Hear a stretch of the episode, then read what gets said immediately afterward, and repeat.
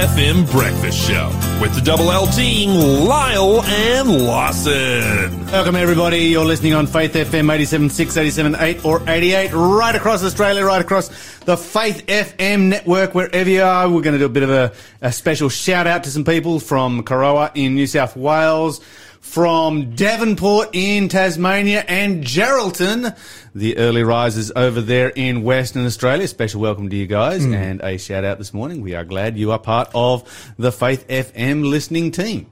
And another special shout out to the world's newest member, Montgomery.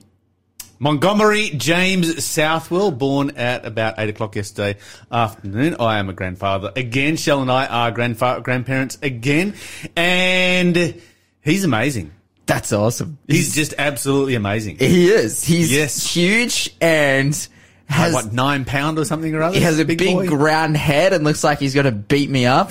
he's, but what a guy! I That's love my him. boy. That's my I boy. love him. I, I actually commented that on the, you know, they put up the Facebook post and I'm like, your son looks like he's going to beat me up because you know, just just keeping the banter healthy. I think he. I think he probably would. I think Actually, no, just to take a deep dive. So, so whilst, uh, you know, Eliza is in hospital, you know, she's gone into labor doing her thing. Uh, we have a group chat amongst us, you know, youngins amongst your sons and whatnot, um, where we send each other memes and Harley's like posting memes on the group chat. And I'm like, bro, your wife is giving birth. like, like, like, what? do you- Oh, It what do you do, so millennials? Funny, oh, so funny. But yeah, oh, we love those guys, and we love that they've brought a child into the world. You're listening to the Breakfast Show podcast on Faith FM. Positively different. All right, let's talk about our breakfast show this morning. Let's look at what our first question for our quiz is. Okay, the first question for the quiz: To whom did Paul become father in bond to imprisonment? Let me read. Let me Okay. read that one more time. To whom did Paul become father? And then in brackets it says in bond to in his imprisonment. 0491 064 669 is the number to call or text if you know the answer to that one. If you do, you can go into the draw to win our incredible book for this week, which is Exodus, Myth or History by David Rohl. We spending some time in Exodus yesterday. And essentially, I, I see Exodus as like, well, Genesis as well, but because Genesis is written by Exodus, Exodus is probably like, is written by Da- uh, Moses, who is, you know, has his origins within the book of Exodus. Exodus is probably one of the most pivotal books in the Bible to know whether it's true or not. Uh, because if Moses didn't exist and it's all just made up, well then, like, the standard that we have within the Bible, that the rest of the Bible kind of standardizes itself too, which is those first five books, including the book of Exodus, uh, then essentially, yeah, chuck it out. But this book is all about verifying those books and seeing a from archaeology, from Egyptology, from every single perspective, like what do we know about Exodus. Anyways, if you'd like this book, 0491 064 669 is the number to call or text. And again, that question was, to whom did Paul become father in bond to in his imprisonment? Fantastic stuff. So give us a call now if you know the answer. Lawson, what have we got for positively different news this morning? Well, did you hear the news? I heard lots of news. I heard the news that uh, I heard the news I'm a grandfather. Yeah, yeah, yeah. That's the only news I've been thinking of lately. In fact, somebody awesome. texted through. Let me see here. Janelle says, "Congratulations, Lyle and Shell, on the arrival of baby Montgomery, Mm. your first grandson. He's gorgeous. Yeah. He is. Oh, he is. He's such an epic He's bloke. absolutely gorgeous. That's he's he's already a bloke. He's big enough to, to claim it. I'm just like he's just, he's just massive, and that's awesome. Hey, but the other news that's going on right now, this is like pretty pretty. I think like pretty world shaking, to be honest. Not as well, world shaking. Not but- as world shaking as, you know, having a grandchild, obviously. No, but, uh, India has just banned single use plastics. Did you know this? That is that is massive. Like, and that's really positive. so they have banned drink bottles, they've banned straws, they've banned, well, the place where it didn't go to, where lobbyists ended up winning. Because when this decision was made and enforced, like lobbyists from the Coca-Cola company, everything were like in Freaking out. Yeah, they were, dude, they were in, like, the Indian Parliament like going hardcore. But these developing countries are literally just awash with plastic. Yeah, They don't have the they don't have the disposal facilities we have to bury it and put it out of sight like we do. We consume probably more plastic than they do, but we put it out of sight so we don't see it. Whereas in so many of these developing countries, you know, countries that like you and I have been in, it's just the, the whole countryside is just covered in plastic. That's right. And and uh, in India, I think more so than anywhere else. Like India probably has one of the worst plastic pollution problems. Well, they've got a po- they've got a population that's a, on, on on the on the verge of overtaking China as Yeah. the world's largest population. So that equates to a lot of plastic. So basically, everything has been banned except for plastic bags, but they're requiring plastic bag manufacturers to like make the bags thicker so that they can be reused. and yeah, reused. that's right. Uh, but for the most part, yeah, they've just banned all of it, and all the lobbyists are upset because they're like, "You didn't give us time to prepare." Da, da, da. They were trying to get straws, like they were trying to like, "Oh, okay, you can take the bottles, but can we keep the straws?" And then they're like, "No." You know, human beings adapt. Human beings are the most adaptable people on the planet. I remember when we stopped using plastic bags uh, here in Australia for shopping, and uh, you know, just went and bought some cloth bags, and Yeah. now you keep them in the back of the car, and when you go into the shops, you grab your shopping bags, and in you go, and then you load it all up, and it's just more efficient and there's you know you, you kind of forget that there was once a time when we used these single-use plastic bags and just littered the whole countryside Yeah, that's right. I think the struggle that they have in India, obviously the population's really huge. How do you police that? How do you make sure everyone is not using plastic? And like, what are they going to do if people do? And so like people who you are can shut down watch- the, the production and importation yeah, that's right. But then they're thinking, oh, then there'll be an illegal black market for plastic, for single use plastic, the single use plastic black market. They're a little bit worried about that taking place. yeah but we never got one of those in australia did we Yeah, but I think like I think that's the point. Is like here in Australia, we have the ability to not do that, whereas they're making a point in India, like, oh, but how are they going to transfer to anything else? Like, you know, there's so many people, and plastic's like the cheapest and easiest way to be able to store goods and whatnot. So, human beings are inventive they will survive I agree. they have survived less yeah, yeah, But for many years, for many, many, many thousands of years, for millennia, Hmm. India has done just fine without plastic bags. Just because they've had them for the last 50 years doesn't mean they can't survive without them. So I guess we'll see how this unfolds in a year or so, whether we see like a great reduction and cleaning up of the already existing plastic and the lessening of it. That would be really good. I would like to go to India, but I think I'm always deterred from countries like that because of the plastic pollution problem.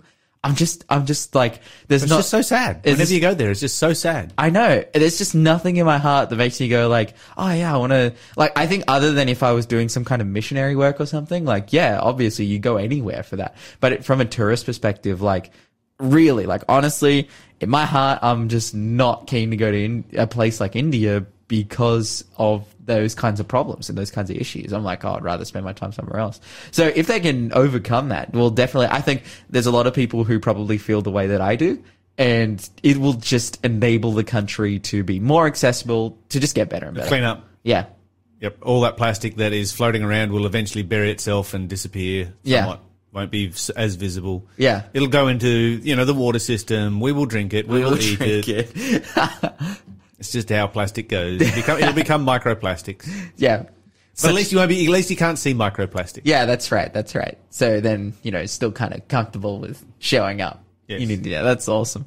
Uh, another story that I have here. Oh, okay. This is, this is really interesting about, this is, this is to do with archaeology and King Arthur and Stone Age, uh, Stone Age tombs and graves in which they're like, you know, having a look at. Well, essentially, they've got basically, there's a dig site. It's called Arthur's Stone, even though like scientists date it like back to like 4,000 years ago, they call it Arthur's Stone because they believe that what happened, like this, this site itself existed for a long time. And then you have like the legend of King Arthur slaying a giant and apparently the giant fell on the stone. There's this big indent into the stone Ah, where, okay. where the giant's elbow hit the stone. Uh-huh. And they're like, oh yeah, that, that happened. Uh, well, like that's how the legend goes anyway. Mm. Yes, uh, but definitely. essentially, like this is an archaeological dig site in which they have never kind of disturbed or explored. It's kind of similar era to Stonehenge and whatnot. And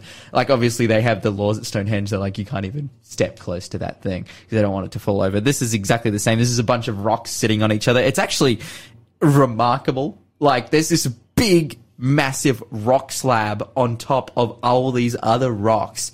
And it's like this rock slab weighs like hundreds of tons. Like this is ginormous. How did they get it up there? Like if this has been, because actually, like this site has been acknowledged as Arthur's Stone since the 13th century.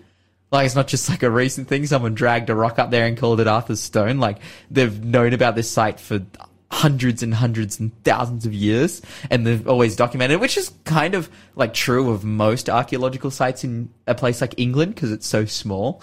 But uh, yeah, now they're going to be digging in there because they they did do some initial digging and they found a few bones and a few tools and whatnot. And they're like, okay, we're going to really excavate this site and see what see what the deal is, whilst trying to preserve, preserve it as much as possible. Yeah, they'll probably put it back how it was. Yeah, so I'm really interested to see the outcome and what they can find there, and if they can find King Arthur's sword or something. I don't know. You're listening to the Breakfast Show podcast on Faith FM. Positively different. So thank you, producer Shell. She does an amazing job What of a gun. putting all of our music together here and stringing the whole show together. She has more to say on this show than what you and I do. Yeah, that's right. She uh, do, do well. I think I think we talk more than there is songs. Yeah, probably. Okay, But May- still, maybe she, exaggerated. but still, she's contributing immensely. Ah, and Tracy says, awesome. "Congratulations, Shell and Lyle, on the birth of your grandson. He's adorable." I think there's some photos getting around on Facebook Yeah, somewhere. and they are cute. They're awesome. Hey, let's have a look at another clue for the quiz. Guys, this is actually a multiple choice, so keep your ears open. God told the Israelites that a newly married man should spend the first year of his marriage doing what? A. Making his wife happy. B. Storing up grain. C. Having children. Or D. Going to war. 0491 064 669 is the number to call or text if you know the answer. And if you do, you can go into the draw to win Exodus, myth, or history. Do you want to know if one of the most pivotal book in the Bible is true or not? Well, you can give us a call, get your entry into the quiz, and potentially win this book that will reveal that to you. But again, that question was, God told the Israelites that a newly married man should spend the first year of his marriage doing what? Man, I really need to learn this. I need Yes. to, I need to Yes, you prep need the up. answer for this one. Do Okay, you have the so answer there in front of A, you yet? Making his wife happy. B, storing up grain. C, having children. Or D, going to war. And yes, I do have the answer in front of So me. you know what the answer is. I know what the answer is. I So know, you what, know what I to do. need to do. Yeah, Yeah, absolutely. It's it's right there in front of you. Just and do that. And it's so hilarious because it's the most obvious one. It's just do that. Just, just, Just do that one just thing. keep doing that one thing Uh-huh. and you're good. 0491 064 669. I'll give you those answers one more time. A, making his wife happy. B, storing up grain. C, having children. Or D, going to war. Okay. All right. If you know the answer, then give us a call. Let's talk about some more serious news this morning, and we're going to begin in uh, Sudan in Africa. And uh, Sudan's sort of had a bit of a rough history, well, a very rough history. Back last year, October last year, they had a military coup which mm. overthrew a civilian led government. Mm. And the civilian led govern- government had abolished the death penalty for apostasy. So oh. apostasy is basically when you change from one religion to another.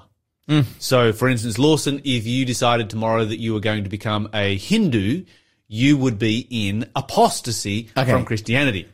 Okay, yeah. Yes. But when you do Bible work and you study the Bible with somebody who is a Hindu here in Australia and they choose to become a Christian, then they are in apostasy from Hinduism. Hmm. So the previous government in Sudan had an apostasy law in which it was illegal for you to change religion under penalty of death. Wow. You know, that's like the highest level penalty that you can have. This was seen as the single worst crime that could ever be committed. And then this civilian government abolished the death penalty for apostasy and made it a criminal offence to accuse anyone of apostasy. That is a really good turn. That's a very strong turnaround. That's like a 180 degree change of direction. Uh huh. From where it's like, yeah, death penalty to you're not even allowed to accuse somebody of that. Okay, but is that also a negative thing? Like, if you say to someone, like, oh, hey, you're not living a biblical lifestyle, and then they're like, are you accusing me of apostasy? And then you get thrown in jail? Ooh, Lawson. You might have uncovered Yeah, an but- unintended problem with the legislation here. Yeah, that's right. Because, uh, like, ultimately, like, does this actually quell any kind of, you know, criticism of religion? It seems that what you have highlighted there was not the intent of the law. Okay, okay, And sweet. so it would come down to how the courts actually interpret the law, but they could certainly choose to interpret that yeah, couldn't they? nice. If if that was the intention of the law, then that would be really harsh and terrible. But I think just to like, you know, to make it a criminal offense to religiously persecute people, Yeah. then that's that's good.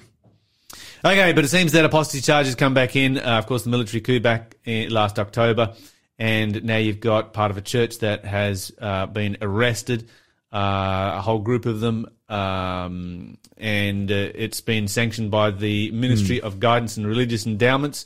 They were asked to renounce their Christianity and agree not to pray, share their faith, or in any way show that they were Christians or face the death penalty.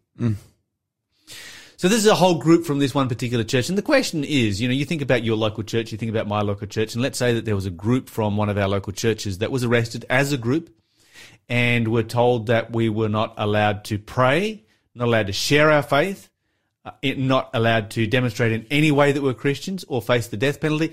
How would how would your church members respond? Well, it'd be pretty heavy times. Like, how would they respond? Like, would they continue to be Christian? Is that like Yeah. the question? I believe so. Okay, so these this particular group here in Sudan have uh, unanimously refused to abide by what the government has said, and now will be executed for that. Wow. So all I have to do is say, yeah, yeah, okay, we won't be outwardly Christian, we'll just be inwardly Christian, and they're fine.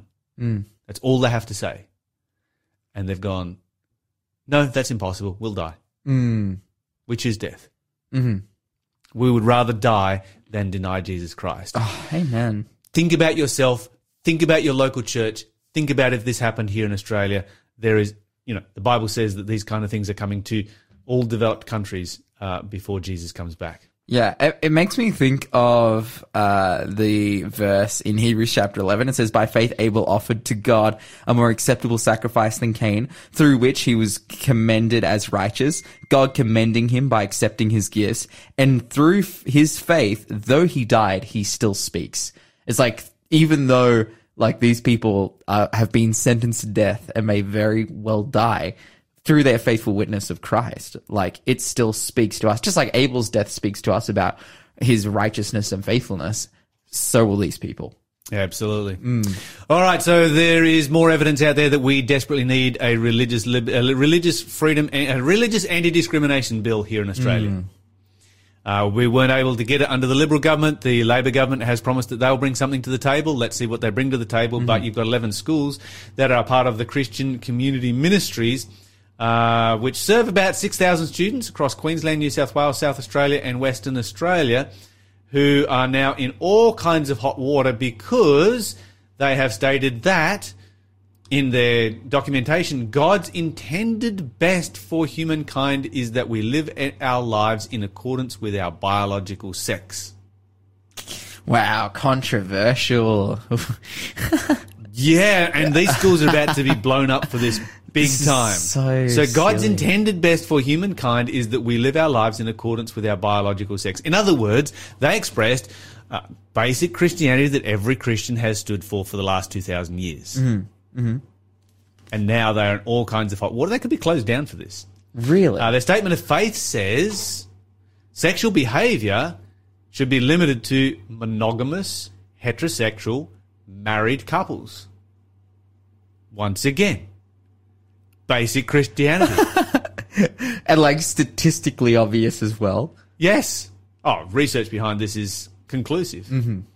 Uh, why is it? Why is it that you've got a whole bunch of lawyers and the media who are coming out shocked? Oh, we can't believe that this exists. Really?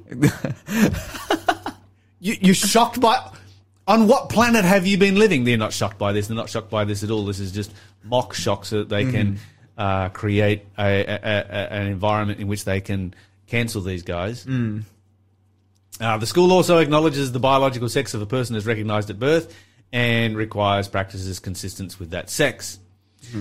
And so you've got the Queensland human human rights uh, lawyer Matilda Alexander says she was shocked at how many schools were utilising the contract. Okay, so these are schools that you need to send your children to. Mm. So let me give them a shout out this morning.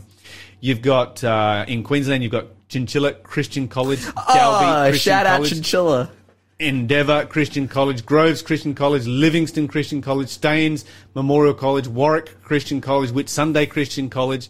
In South Australia, you've got Blake's Crossing Christian College, uh, Seaview Christian College. In New South Wales, you've got the Lakes Christian College. So there's some great selections for you. Mm. These are the schools and colleges we need to support because they are supporting biblical principles.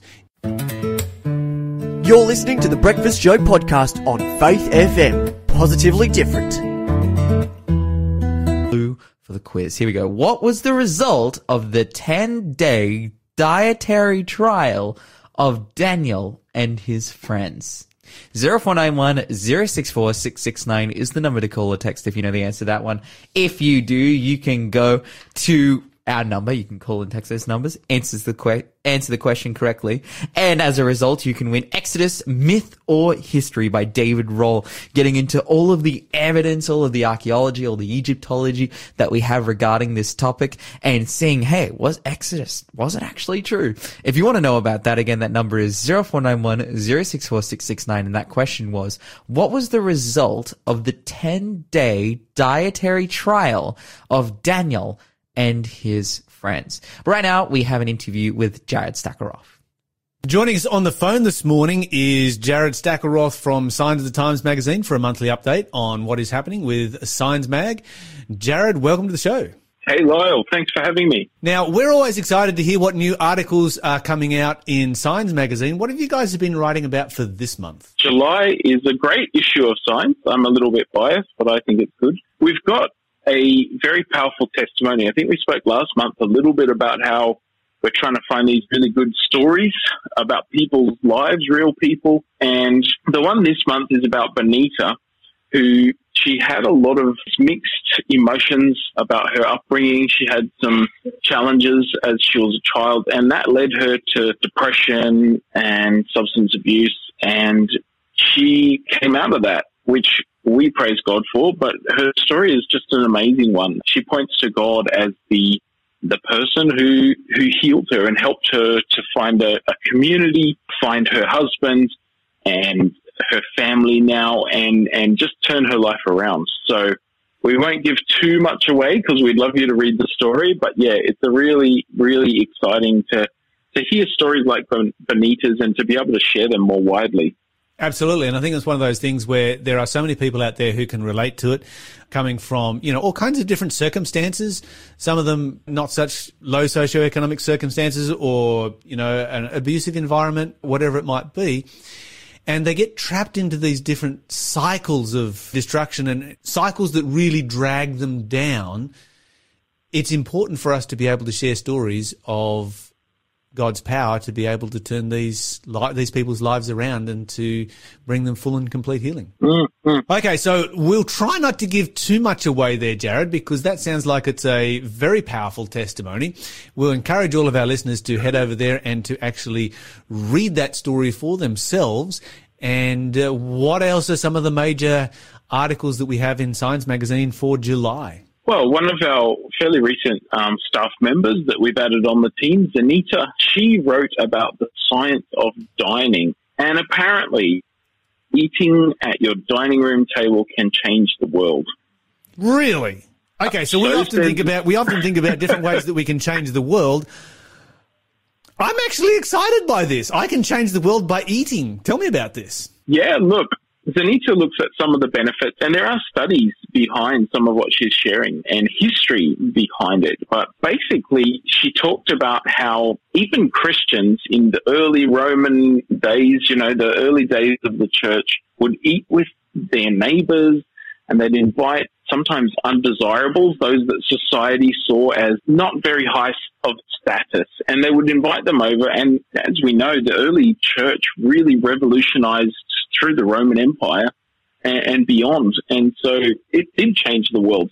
But just some of the benefits mentally, physically of eating together, um, taking time, whether it's with your family, whether it's with those who are your friends and your neighbors, whether it's with people, as Anita shares a, a really neat story about um, inviting one of the attendants from her local 7-Eleven over for a meal. They were having a meal nearby with some friends and invited him to, to come after he'd finished his shift and and just yeah, a lot of benefits from eating together. That's absolutely astounding that you know you pick a random person like the uh, the guy working at the 7-Eleven and say yeah come and have a feed with us but very, very powerful because, you know, just as you were sharing that, I'm thinking about the ancient world and the ancient world was very divided by class. You know, mm. every society had all of their different levels of, of class and they were, you know, very divided from each other, but you've got Christians who are breaking breaking those barriers down. Today, class is not the issue that it once was. Of course, it still exists, but it's not the issue that it once was. And it seems to me that if we were to research this from a historical perspective, that change began with Christians breaking down those walls. Mm-hmm breaking bread together. And, you know, she's got a quote in her article from a theologian and professional chef. And it says, it is through the daily practice of the table that we live a life worth living. At the table, we learn what it means to be a family, how to live in responsible, loving relationships. It's just a nice idea. It's a simple idea that we can all do more. And we've been a little disconnected through the pandemic and things like that. And somewhat missing some of these social opportunities just to hang out and to eat together, or even as a, a family. You know, we've had our working from home setups all over our dining table, and so we haven't eaten together. My wife and I, or our, our young toddler, we haven't sat around the table as much and eaten together in the same way as we would have perhaps before COVID. So, yeah, it's a good reminder, I think, for all of us. Food is one of those international languages too. Everybody speaks the language of food. It doesn't matter whether you can't communicate using words because somebody else speaks a different language. You share food together, you instantly feel a bond with that person, don't you? Definitely. I'm super excited about this and I want to read more of it. How we can change the world at our dining table. Fantastic stuff. All right, Jared, tell us about another one of the uh, articles that you've got there. Perhaps, Lyle, if we're thinking about God speaking to us, we might think of the thunder or or a, a loud, deep voice like in the movies. But there's an article about that still small voice, that quiet voice that sometimes speaks into our minds and, and just in a very, you know, interesting story. Um, the author shares about a young girl who was camping and she was walking through the bush. She wanted to go to the toilet and she felt an impression. She had this small, tiny, quiet voice telling her, go that way, don't go that way. And so she, she ran back to the campfire and her dad got a torch and, and went looking and there was a, a death adder, which is a very dangerous Australian snake, right in the the path right where she would have gone. God's voice isn't always so dramatic and, and so obvious, but this author, um, Daniel Matteo, he just explores some how we can hear God's voice and how we can know that it's God's voice. And does God still speak to people today? Did God stop in sort of Bible times just speaking to people and, and they had miraculous experiences of God, but we don't in this modern world. It's just some good reflections on how we can still listen and maybe even pick up that still small voice. Absolutely. And I think it's one of those subjects where God is God is speaking to us all the time. We're just not always listening. Right. And yeah. Many, and many times when God speaks to us, even when we hear it, we don't actually recognize it as the voice of God. But, mm. you know, God speaks to us through our conscience. I mean, when was the last time that your conscience told you that something was bad or not to do something? That's the mm-hmm. voice of God mm-hmm. right there. And we just often don't recognize it as being that, and as a result, we're not practiced at listening. I think it's important to practice to practice listening to the voice of God, and because Yeah. the, more, the more we listen to it, the more we will recognize it.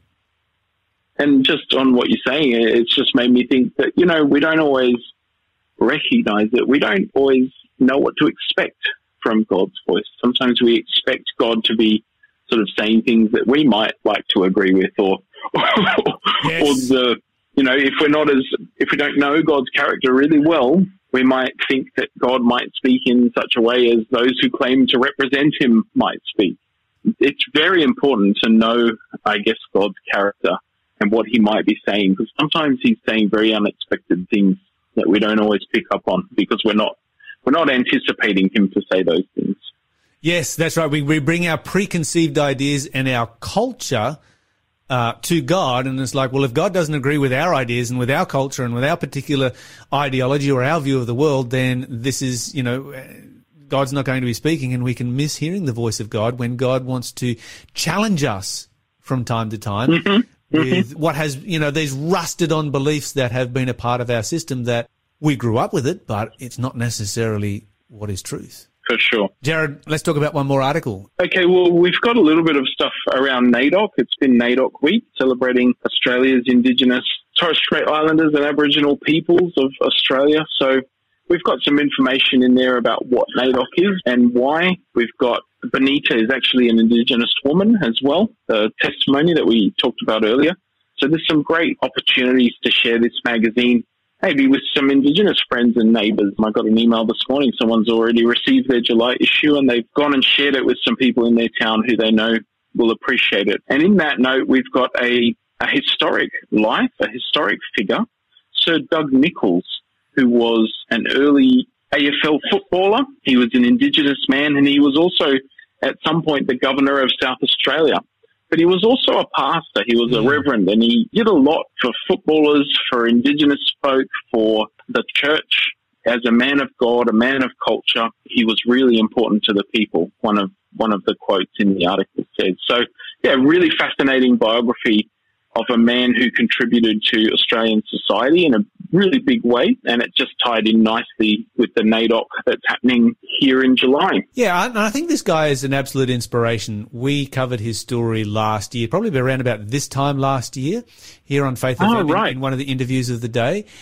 And uh, an unsung hero in many ways, somebody that we need to know more about as a part of our Australian history. So if it's something that's catching your mind, you know, you could go back through the archives and, and find that interview where we covered the history of this individual. But hey, I'm just thinking it's a whole lot easier to head over to Signs Magazine and check it out there. How would we go about doing that? if you visit signsofthetimes.org.au, you'll find that article and, and many others that are really good reads.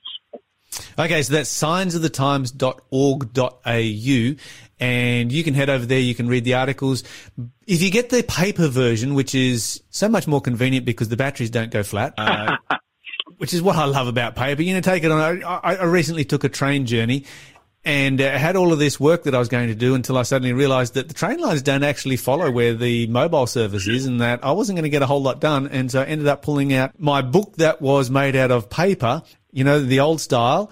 And the mm-hmm. battery didn't go flat and it didn't require any service to download. It was just a book in front of me. It's amazing how those things work. So you can get the paper version as well. signs of the Signsofthetimes.org.au. That's where you can find how to sign up for the paper version. indeed.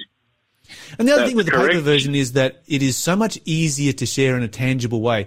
You know, I don't know about you, Jared, but if somebody sends me a link, well, in my job, I get so many Yeah. people send me so many links. It's just not the same as when somebody hands me a book. That's right. That's right. And maybe that should be our new advertising slogan. The batteries won't go flat. Is our magazine. Doesn't So you can require get that at- doesn't require any mobile service, and the batteries don't go flat. That's right. So you can get all of that um, and the podcast at signsofthetimes.org.au. Jared Stackelroth from Signs of the Times. Thank you so much for joining us here on Faith FM. Thanks, Lyle. That was Jared Stackelroth, editor of Signs of the Times magazine. We'd encourage you all to head over there, signsofthetimes.org.au. Thanks for being a part of the Faith FM family. Join our community on Facebook or get in touch at 1 800 Faith FM.